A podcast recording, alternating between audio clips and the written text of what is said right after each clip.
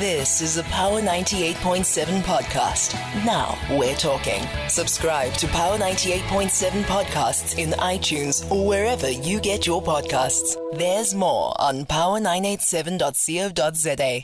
All right, so it's 14 minutes past the hour of 11 o'clock, and since the beginning of the year, um, we've been reading numerous reports, and we've also heard anecdotally from young professionals who've called into the show and across many other platforms about the scarcity of posts for recent medical graduates. So, trade unions, including the South African Medical uh, Association uh, Union, COSATU, DENOSA, uh, and quite a few others say we're looking at up to 1,000 um, medical graduates who've completed their community service and residencies cannot find placements within the public healthcare system.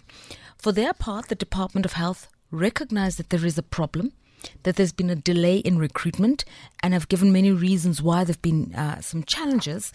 But they say their figures show it's just around 200 uh, doctors who can't find placements, not 1,000. Now, be that as it may, we do know that South Africa is facing a huge demand uh, in medical services, particularly after the COVID wave and um, just the general sense um, that people's immune systems have just been compromised. And so there is a huge need for public health care, both rural and urban.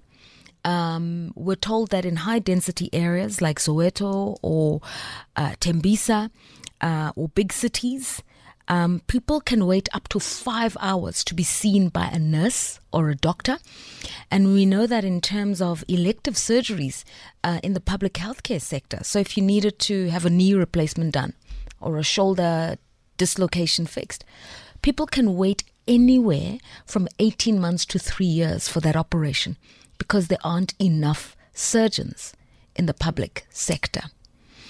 And now we're told that what's adding complexity is the legal promulgation of the National Health Insurance Act because that is going to create more pressure on the public service because 90% of South Africans don't have medical insurance. And so people who are needing medical care will then also come through, much more so, to the public health service to do more complex um, surgeries. And so doctors and nurses feeling overwhelmed and overworked are opting to leave the country. And yet, the city press, in looking at the general state of healthcare, uh, looked at a report that was published in 2019. But that pub- that report was doing a study in the sort of five or six years before.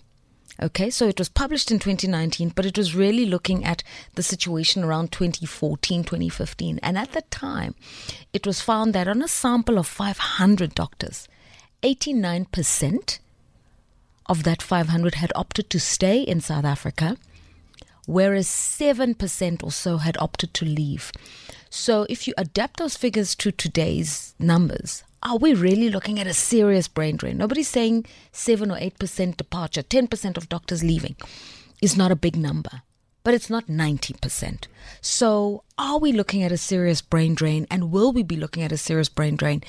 Um, with the coming of the NHI this year and its building blocks as well. So we're joined by Dr. Kgosi Letlape, President of the Africa Harm Reduction Alliance, co-founder of the African Medical Association. Good morning, Doc.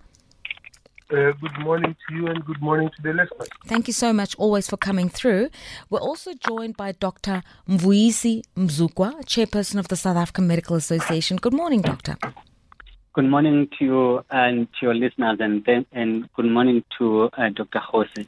Absolutely. Now, we know that Dr. Kgosi um, has done a lot of studies on uh, national health, on the national health insurance, on the skills required, on funding for health insurance. So I'm going to bring him to the conversation just a little bit later on in about three or four minutes. I'd just like to know from you, Dr. Mzukwa. Um, is it a crisis? Is there a recruitment crisis? We hear 1,000. The department says 200. Um, are they saying to us we mustn't panic? Should we panic? Is it 1,000? Is it 200? And does it really matter whether it's 200 or 1,000? Well, thank you so much for that question. Um, I think we are really dealing with a, a crisis um, when it comes to recruitment and retention of medical practitioners in the country. Uh, you will note that um, we we are short on the ground. Um, we're looking at uh, 0.3 per thousand in the public sector and 1.75 per thousand in the in the private sector. So, um, and the World, Medical, uh, World uh, Health Organization recommends one one is to 1,000. So, if you look at our figures in South Africa, it really shows you that we are still uh, very far, you know, from reaching that goal. Now, um, again, if you look at the the training or the numbers that you're talking about now, it shows you that we've got enough training. Um, we've got medical schools and, and those that we are using from abroad are producing quite a lot in terms of producing medical practitioners. But uh, the country as it is now uh, is unable to uh, recruit and retain such practitioners. I mean, we're not talking about people who are, who are still doing community service or internship. We're talking about people who have already qualified, they've done their two-year internship, they've done their community service, but they cannot be absorbed into the system because government says they don't have enough money, and we know that there are uh, areas, you know, rural areas that are underserved. Um, the numbers, I'm not really uh, uh, particular about numbers because uh, you know everyone gives their the numbers, uh, you know, depending on where they stand currently the South African Medical Association is is uh, is compiling uh, data of those, and we're sitting. The last time I checked last week, we're sitting at 314 uh, practitioners. That doesn't mean we do not have that thousand that people are talking about. It means we're talking about data that we can verify on our own. 314. Okay. 314. And why can't they be absorbed in the public healthcare system, Dr. Mzukwa? Well, government says um, uh, they do not have e- enough budget. Uh, they've actually been experiencing uh, uh budgetary uh, constraints uh, over the past few years. You know, going down by one percent, and that means that they are not getting enough in terms of such. And um, we we also know that there is planning, you know, um, but there's no implementation if you if you uh, record uh, recall, you, we you, will remember that in 2019 mm. there was a document that was compiled called the Human Resources for Health uh, Strategy 2030. Um, that document is still there. Uh, I wouldn't say it's gathering dust because mm. I, am sure they are polishing it each day. So you want to act dust. So, but it's not it's not being implemented. That's what I'm trying to say. It's mm. not being implemented it's just a plan. So we are planning, but we're not implementing. The other thing is, if you look at it, um, uh, um, we, we do not have a, a, coordination at the national level and the provinces because each of these provinces are sending uh, students abroad uh, and they come back. Sometimes they even, uh, you know, abandon them overseas because they, they don't have money. Mm. And when they come back uh, in the country, they are not known by national government because provincial governments are not talking to national government. You know, we just have a fragmentation uh, uh, that, that, that is out there. So those are the challenges that I think we're facing at the moment. But it does not mean on the ground we do not have shortages. I mean, like you said in your introduction, we've got overwhelmed uh, medical practitioners yeah. who cannot you know, uh, uh, uh, take the, the, the numbers that they see each day. I mean, in some inside areas, you find an outpatient department mm. where one doctor is seeing more than Uh, uh, 80 to, to 100 patients. Right. Sure. And you, you'll understand, you know, that there will be no proper investigation of each of those patients that right. are, are, presenting to that hospital. Okay. If you have that sort of. Okay, so I, there's just a few things I want to clarify, Dr. Mzukwa, and then I want to bring Dr. Letlape in. So you're saying the figures, even though not conclusive, you know, the media and the public are reporting on a thousand doctors have given testimonials to say, I, I'm not working. And this comes from the um, trade union SAMATU and a few others.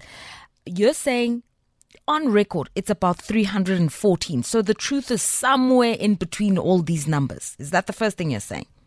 Yeah, no, uh, uh, I'm not disputing the numbers that are out there, whether from Samatu or whichever source. Yeah.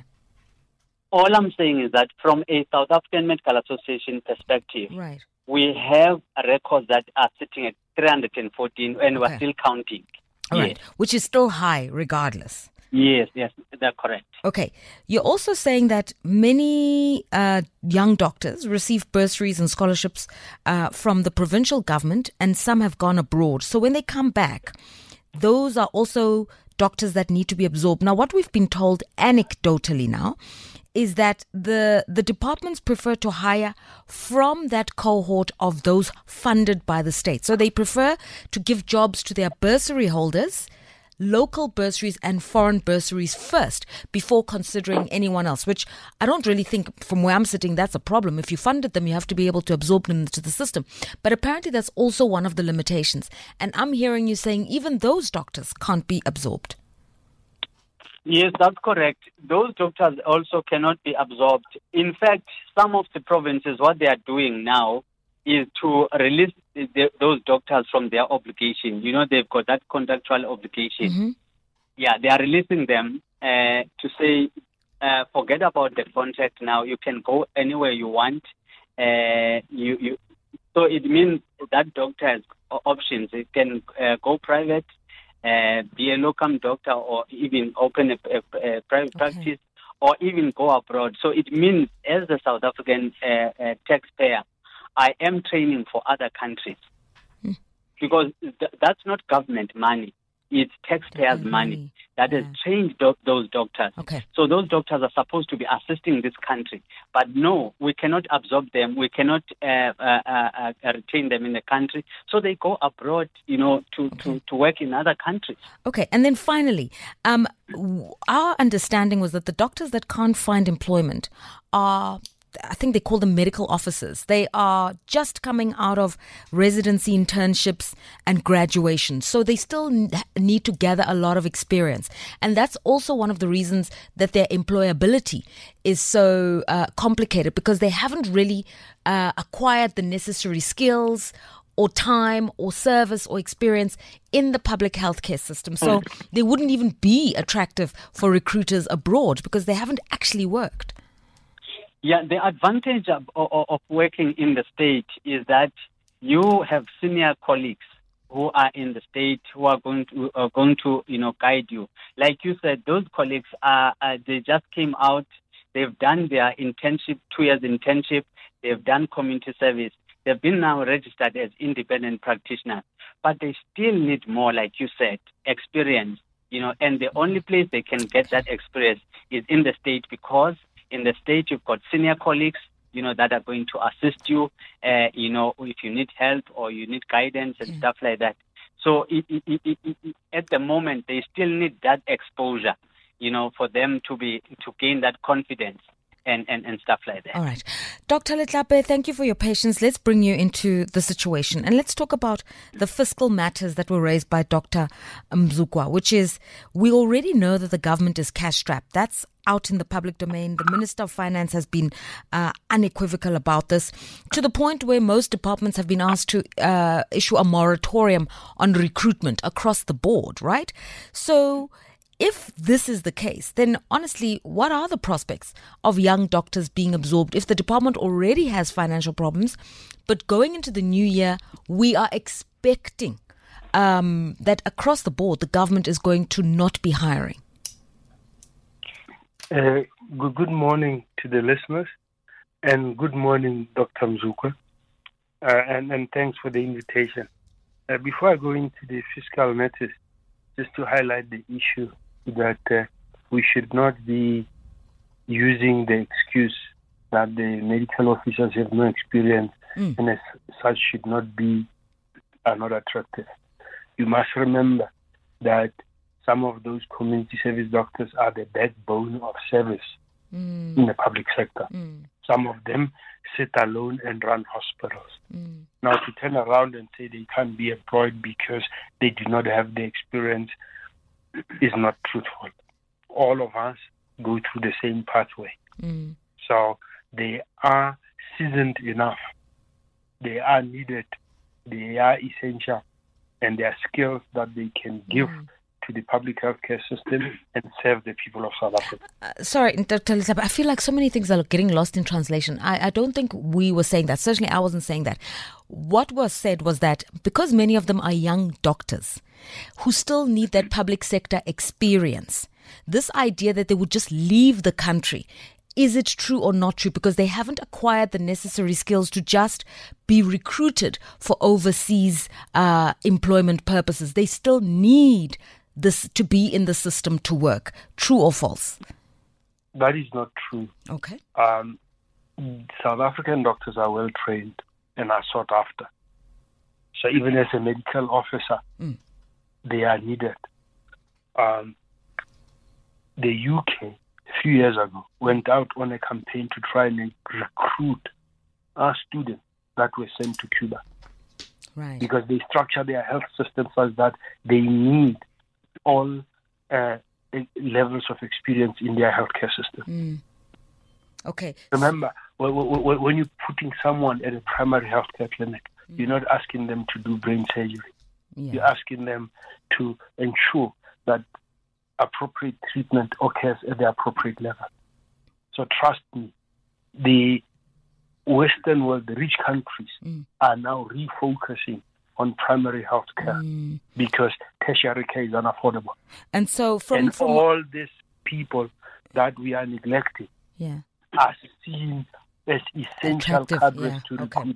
into those systems. Okay. So let us not make the mistake of thinking that because they are junior, Yeah. they are not sought after. Okay, I think that's a fair comment. So what you're saying is, even if we're looking at these numbers, three fourteen, maybe a thousand, maybe less, maybe more. If something isn't done now, we could see all of them migrating to other countries because their skills are sought after, where South Africa's not utilizing them. yeah, don't, don't, don't think uh, they are not attractive to outside markets. The outside markets are looking for them. Okay, uh, we're, we're going to take the headlines. When we come back, uh, we can expand more, Dr. Letlape. Speak up. Call the power line on 0861 987 000. All right, we're trying to understand just the depth and the intensity of the uh, recruitment crisis in public healthcare uh, with uh, Samatu, uh, the South African uh, Medical Association National Union, supported by COSATU, Denosa, and a few others, saying that there's up to 1,000 young doctors who have graduated from university, done their community service, and completed their residency or internships, but cannot find placements in the public healthcare system. So there have obviously been a few discussions and disputes as to what the actual numbers are. Um, we're told by the uh, Medical Research Council, that um, Health Professionals Council, that we're probably looking at about 314, uh, give or take, but a thousand is plausible. The department says on their register it's about 200 who need placements, but 200 in a system that has real, real need is a lot. So is 314 and certainly a thousand. And what we're told by experts is unless we find a placement for them in the public healthcare system, rural and urban in South Africa, they have the requisite skills to see them being absorbed abroad. Even at the junior level. Dr. Kgosi Letlape is with us. He's the co founder of the African Medical Association, president of the Africa Harm Reduction Alliance. Dr. Mvuyisi Mzukwa, chairperson of the South African Medical Association, uh, is also here um, with us. So, Dr. Letlape, uh, you were still going to talk to us now fiscally, um, whether the government can afford or not afford um, to hire uh, recruits. Well, fiscally, the issue of uh, human resource money, funding of posts, it's a historical issue. It predates this government. It has just become exacerbated nowadays. I mean, when I qualified as an ophthalmologist, I could not get a job in the public sector. So I had a choice of going into business, starting some other things, going overseas. I had a job offer in the UK, or I had to stick around and see what I do and go into private practice. I chose to stick around. a lot of these young people are South Africans, want to serve their communities, want to serve their society, mm-hmm. and choose to stay around. What we need to do is to find the money to fund the post. So unfunded post is a historical problem. It has just become exacerbated because on the little money that we have, we are not spending wisely. We're spending money in the wrong places. You'll never hear of uh, administrative gaps. You'll never hear that we lack administrators. We got far too many administrators. So we're spending the little money that we have in the wrong places. Mm. And posts are not funded. In the HPCSA, when I was there, when the government went out and trained a lot of people in Cuba, and we needed to increase the number of posts, internship posts in the, in the hospitals, posts were established. The problem is always about funding the post. And we need to rearrange our priorities in health and mm. spend the money in the right places. Now, there isn't enough money. We need to have special grants. You see, the public system is the only system where you don't have line budgeting. Right. And what happens is because you don't have line budgeting, you don't have, uh, I've got 100 rand. 40 rand is for human resources, 10 rand is for drugs, yeah. and 10 rand is for repairs, uh, 10 rand is for emergencies, etc. Yeah. 10 rand is for equipment. We don't have that. So what happens? Because human resources, particularly the frontline providers, nurses, other healthcare professionals, doctors, are easy meat. When there's no money, that's where they freeze posts, that's where they take money away from to take it elsewhere. Now, mm. if you have fixed line budgeting, you'll then protect, you'll have the money to employ the people. Mm. So that's one particular problem. So our, our, our, issues are not just insufficient money, it's also the system itself is not being run properly. And it's in the front line with posts are frozen and money is not spent. You know, people will say we have a crisis. When this person resigns or when this person leaves, don't reappoint. Freeze that post. That's why we get into the crisis that we have. So until we address those issues, these problems will be forever occurring. Now, before you even ask me, the NHI will not resolve the issues that we're talking about. Because when you talk about NHI, they talk about it being a purchaser. It's not going to employ doctors for you. It's not going to fix your hospitals for you. It's not going to give you equipment that you need in those places. It's not going to give you security. It's not going to ensure that you have secure supply of power in your hospital. Mm-hmm. So we're creating something that does not address the problems on the ground. Mm. there's a discordance. It's not going to work. You look at a bill, there's nowhere where they talk about human resources, uh, how to uh, fund human resources in the public sector. There's no way they talk about how do we make sure that hospitals are properly equipped, that the physical infrastructure is sufficient. Yeah. So you're, you're not just going to create a pot of money that is going to be stolen blind, that does not address the issues that need to be addressed. Mm-hmm. It's like having an engine problem in your car and choosing to go and buy a set of new tires. Mm. You still are not, that car is still not going anywhere. Yeah. Okay. So there's the issue of the national health insurance uh, and how it's ring fenced, that money is ring fenced, protected, and overseen uh, uh, independently uh, by uh, an, an agency that is well run with the requisite skills from accounting uh, officers to medical officers, etc. And then there's this issue which I find really interesting of the budgeting, the fixed line budgeting. So what you're saying is w- there isn't really a system in the public healthcare system in, the in the public uh, health department that says we need ten doctors at salary 40,000 rands for argument's sake per 10 doctors. And so we need to make sure that at any given point in time, we've got 4 million rands to pay these wages. Um, it just keeps on being done ad hoc, month on month. And if one doctor leaves, you freeze the post and then you take their salary and you reallocate it to fixing the medical equipment at that hospital because you needed it. It's not sitting there as money that's ready to employ someone else. Did I understand that correctly? Uh, you, you're spending it elsewhere. You might have the MEC appointing two new advisors. All those things come from the same health budget.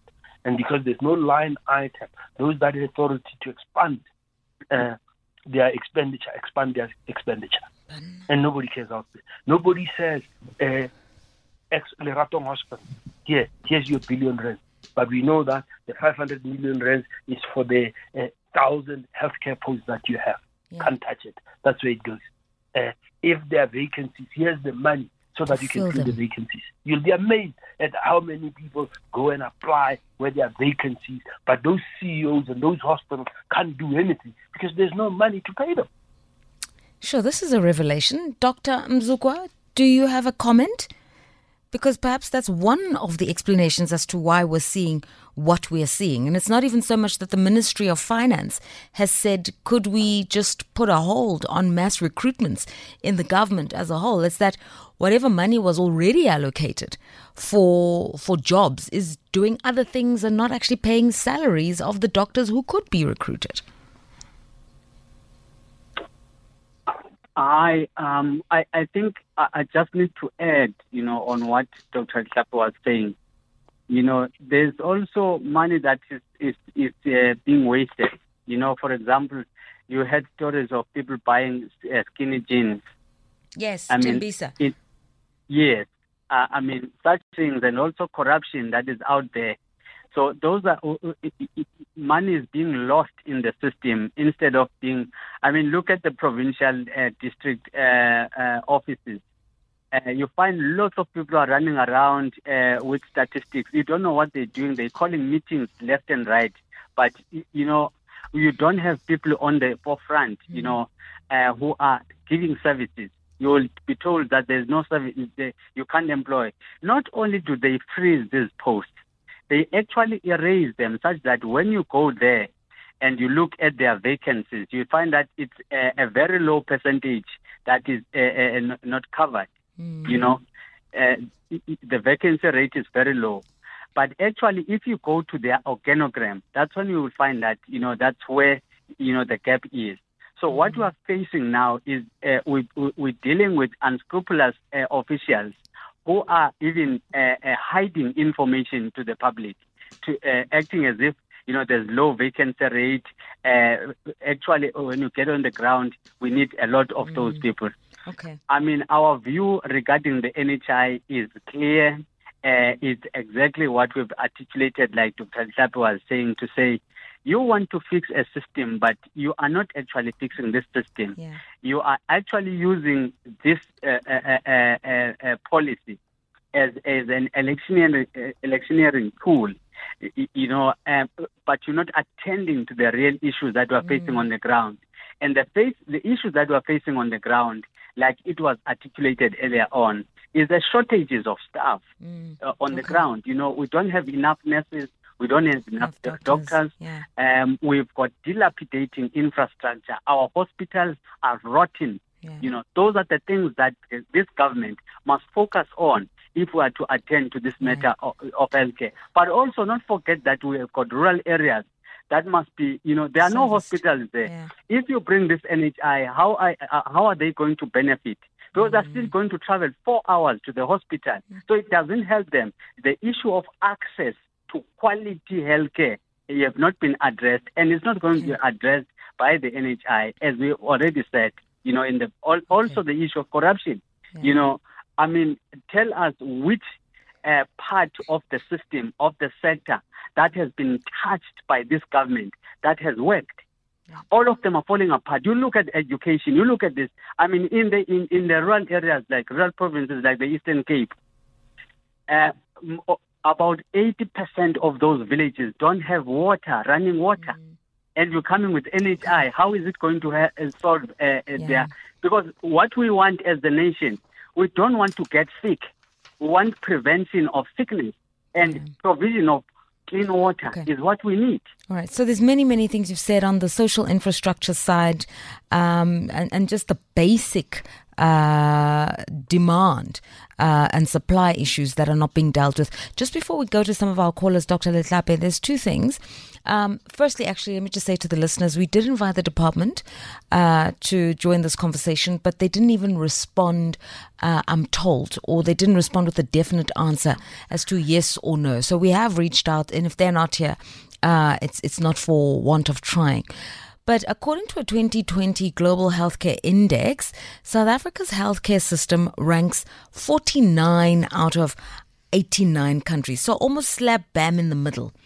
It's neither bad nor good. It's just straight down the middle 49 out of 89 countries, uh, especially when it comes to accessibility uh, for uh, rural areas and when it also comes to issues of staff retention in the system 49 out of 89 so this is a quality of care a care access issue dr letlape.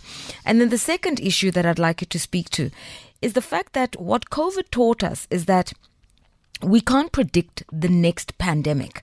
The only thing we can do is uh, be ready for whatever the next pandemic is. And that is uh, with procurement structures for vaccines, manufacturing of vaccines, dealing with medical research. And we know that um, South Africa really excelled on the uh, virology side, trying to identify different strains of COVID. But it's the ecosystem around that innovation that still needs to be worked through. Do you see sufficient work happening there? Uh, I, I, think we, we, we, need to be careful about the victories of COVID. Mm because what COVID showed was that globally, health systems are not ready for health emergencies, mm. even in the first world countries. You saw the carnage that was occurring in Italy. You saw the carnage that was occurring in the U.S., in New York, in many of, of their major cities mm. that they couldn't cope. So one of the things that came before you even go to those issues of technology, IP, one of the things that came out of COVID is that you don't have enough human resources, even in the rich countries. You saw the burden in ICUs, you saw the burnout, you saw the insufficiency. Mm. So the issue of attending to human resources in health better, it's a global crisis, not just a crisis in South Africa. Right. But coming back to the issues about what, what are the things that could be learned around COVID, people need to remember that we didn't have a sufficient penetration of vaccination in the country to think that the successes that we have can only be pinned on vaccination. There are neighboring countries where they had HIV and they had no access to vaccine. Mm. So the other issues of a properly working healthcare system, properly resourced, you know, tracing, isolation, that requires human resources. It's not technology dependent, it's human resource dependent. Those things are important. Mm. So when you have an infectious disease, let us not undermine the common sense that the key way of dealing with it is to curb the spread of the infection. It does not mean vaccines are not important, but vaccines should be used in a targeted manner, targeting the vulnerable communities. We've seen the scramble. The issue that you're going to try and vaccinate everybody, we've seen that it is not possible and it's creating hardships. Mm. So even though we'll still be looking at vaccine production, economic opportunities, and we need to commend our scientists in terms of picking up the strain and being there in terms of knowledge. That's what South Africa has always been mm. around. I mean, South Africa gave the world its its first uh, open heart transplant. Yeah. So, so, so we will always be there, but we must not forget the issues on the service side. Okay. So when we talk about those vaccines, we must be talking about who gets them, how do they access them, etc. We've done well in certain right. aspects, but remember the skinny jeans were also bought around the issues mm. pertaining to COVID and the emergency. Okay, so governance now, here, remain here, issues here. Yeah, here's the main point that I'd like to make: is that if we want to sort out the human resource issues, we should stop this budgeting where you throw money at provinces and they can do what they want. It must be aligned to when you have a conditional grant. You're saying, I want X amount, I'm going, to use it for one, two, and three. and you are given to use it specifically for one, two, and 3 Mm-hmm. Let's reverse engineer it. The hospitals must come to the center and say, I need 1.2 billion rands to run my hospital. Here's my breakdown. And you give them the 1.2 billion on condition that it's going to be spent on the things that they have listed. If they want to do something outside, they must ask for money for that specific issue. We will have a much better working healthcare system that will not grow in the wrong path and grow in the right path because you'll be funded for saying this is I, if I, I have a 200 bed hospital from the HR plan I would know how many nurses I need, how much security I need, how many lab technicians I need, Okay. how many doctors I need, how, how many uh, pharmacists I need, etc., etc. And that should be funded because we have the salary scales, and you must give me the money to be able to run that hospital properly. So people don't come there and I've got a 200 bed hospital with two doctors Mm, yeah. Okay. and three nurses All right. So we are. and then, then it doesn't work. Okay. So let's go back to basics and read. If we've got system problems, a lot has been said about the fact that in South Africa we have a lot of money in health. yeah. We're just not using it correctly. properly Yeah. to benefit all citizens. All right, and we're just not plugging the necessary human resource gaps and um, uh, medical distribution gaps as well. Lefoko, you've got But- something to say? The other thing is what what has happened is that we've neglected the prevention. You know, we are we're talking about you know a healthcare system that is hospice-centric. We are waiting for people to get ill and then uh, attend to them. Yeah. We've neglected the, the primary healthcare where prevention occurs, where contraception occurs, where everything else, uh, Yeah. you know, education of communities occur. So i- i- i- COVID has told us or has taught us that if we neglect, you know, uh, um, uh, you know, screening in terms of uh, looking who is um, diabetic, who is hypertensive, and stuff like that, everything that is done in the primary uh, primary healthcare level, Right. you know, we are going to face challenges. Because what happened then uh, during COVID was that we had a system that was overwhelmed in terms of the numbers that were attending Okay. the hospitals, and the, the healthcare staff were al- al- also uh, overburdened. So we we cannot, as the country, focus on the big hospitals and all all those tertiary services. Right. We do need to go back to our basics and look at the primary healthcare, and hence we cannot afford to lose those, these doctors to other countries. Okay. Lefoko in Northwest, you'd like to say something. Good morning. Yes, Sabato. You know, sometimes it's a bit depressing when it seems you can get uh, such easy access to great minds like this with such seemingly simple uh, opinions and options, but the government cannot.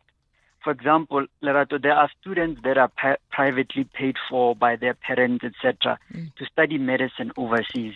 My question is, when they come back, why why should they actually do community service? Because they were not trained by the hospitals in, in South Africa and they did and, and what it wouldn't that reduce the backlog of trying to put everyone through the public sector community service, whereas these students that come from overseas and they were privately paid for, can't they just write that HPCSA exam, which doesn't have a set date, mm. and then they can go about maybe if they cannot go into public, they have an option to go to private. It seems like we're just clogging the public sector and there, there, there's no money for it. I, I, I just don't understand it. All right. So Thanks. people should have the choice, is, is what I'm hearing you say.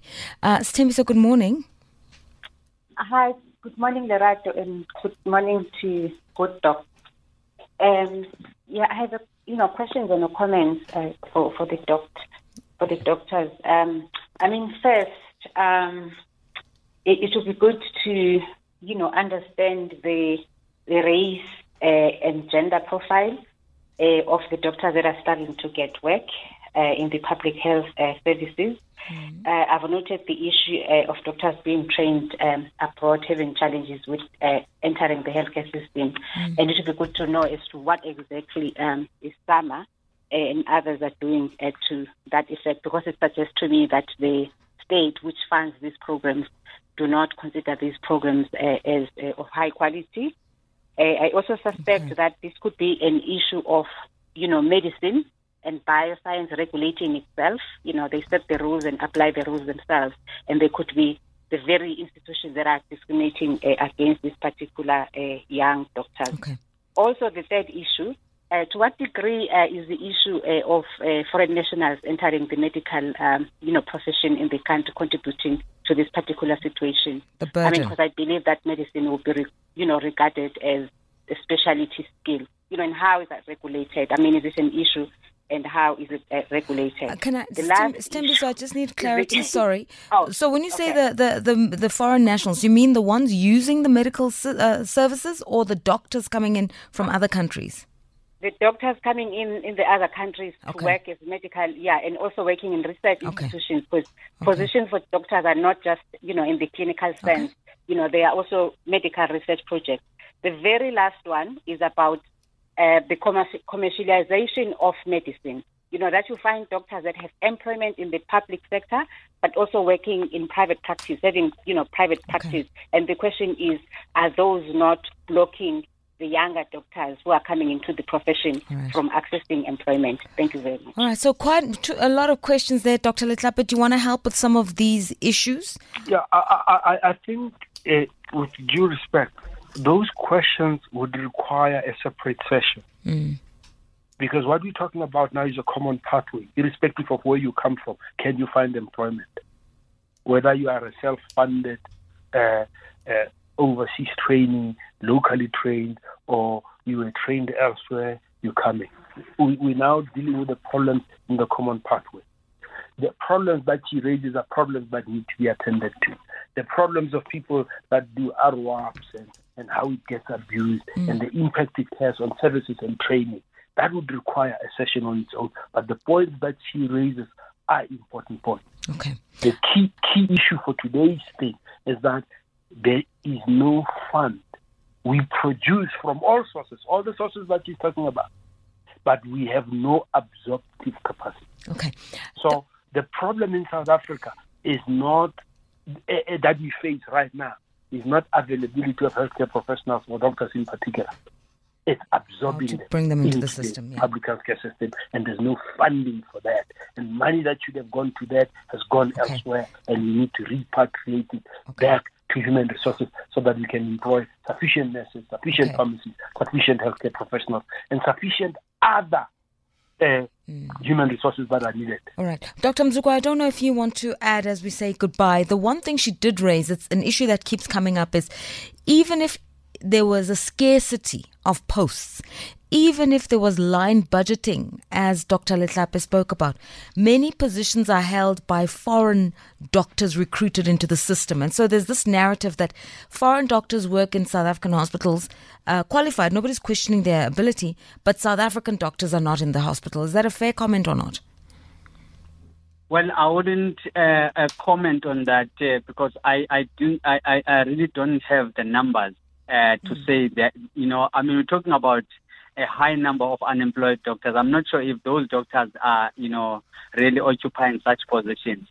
But uh, to also you remember that uh, when when these doctors are hired in the country, they're usually looking for specific uh, uh, uh, skills. It's not just uh, that you are a doctor and that's it. So there are special skills that they are looking for. So uh, you, you would have to look at what are those uh, skills that are in the country. Maybe tho- those that are occupying the spaces for those that are are already in the system. All right. Gentlemen, thank you very much. I think it was well said that we are talking how to recruit and how to retain up to a thousand young doctors in the South African system. And the issue is on the um, recruitment side. The second issue is on the line budgeting side, making sure there's actually money to pay them consistently and to replace them if they move on elsewhere. And then the second issue is making sure that when new introductions are made, such as a national health insurance system, the building blocks are predicated on governance so that we're not using taxpayers' money uh, in a way that leads to wastage, because that wastage would then create a burden on the system, overburdening the very doctors who already are overworked, uh, under remunerated, and would disincentivize them coming into the public system. It's a whole range of those issues, is what I've understood to be the case. So we thank you, Dr. Kgosi Letlape and Dr. Vuyisi Mzukwa. It's been the Monday edition of Power Talk. We'll do it again tomorrow.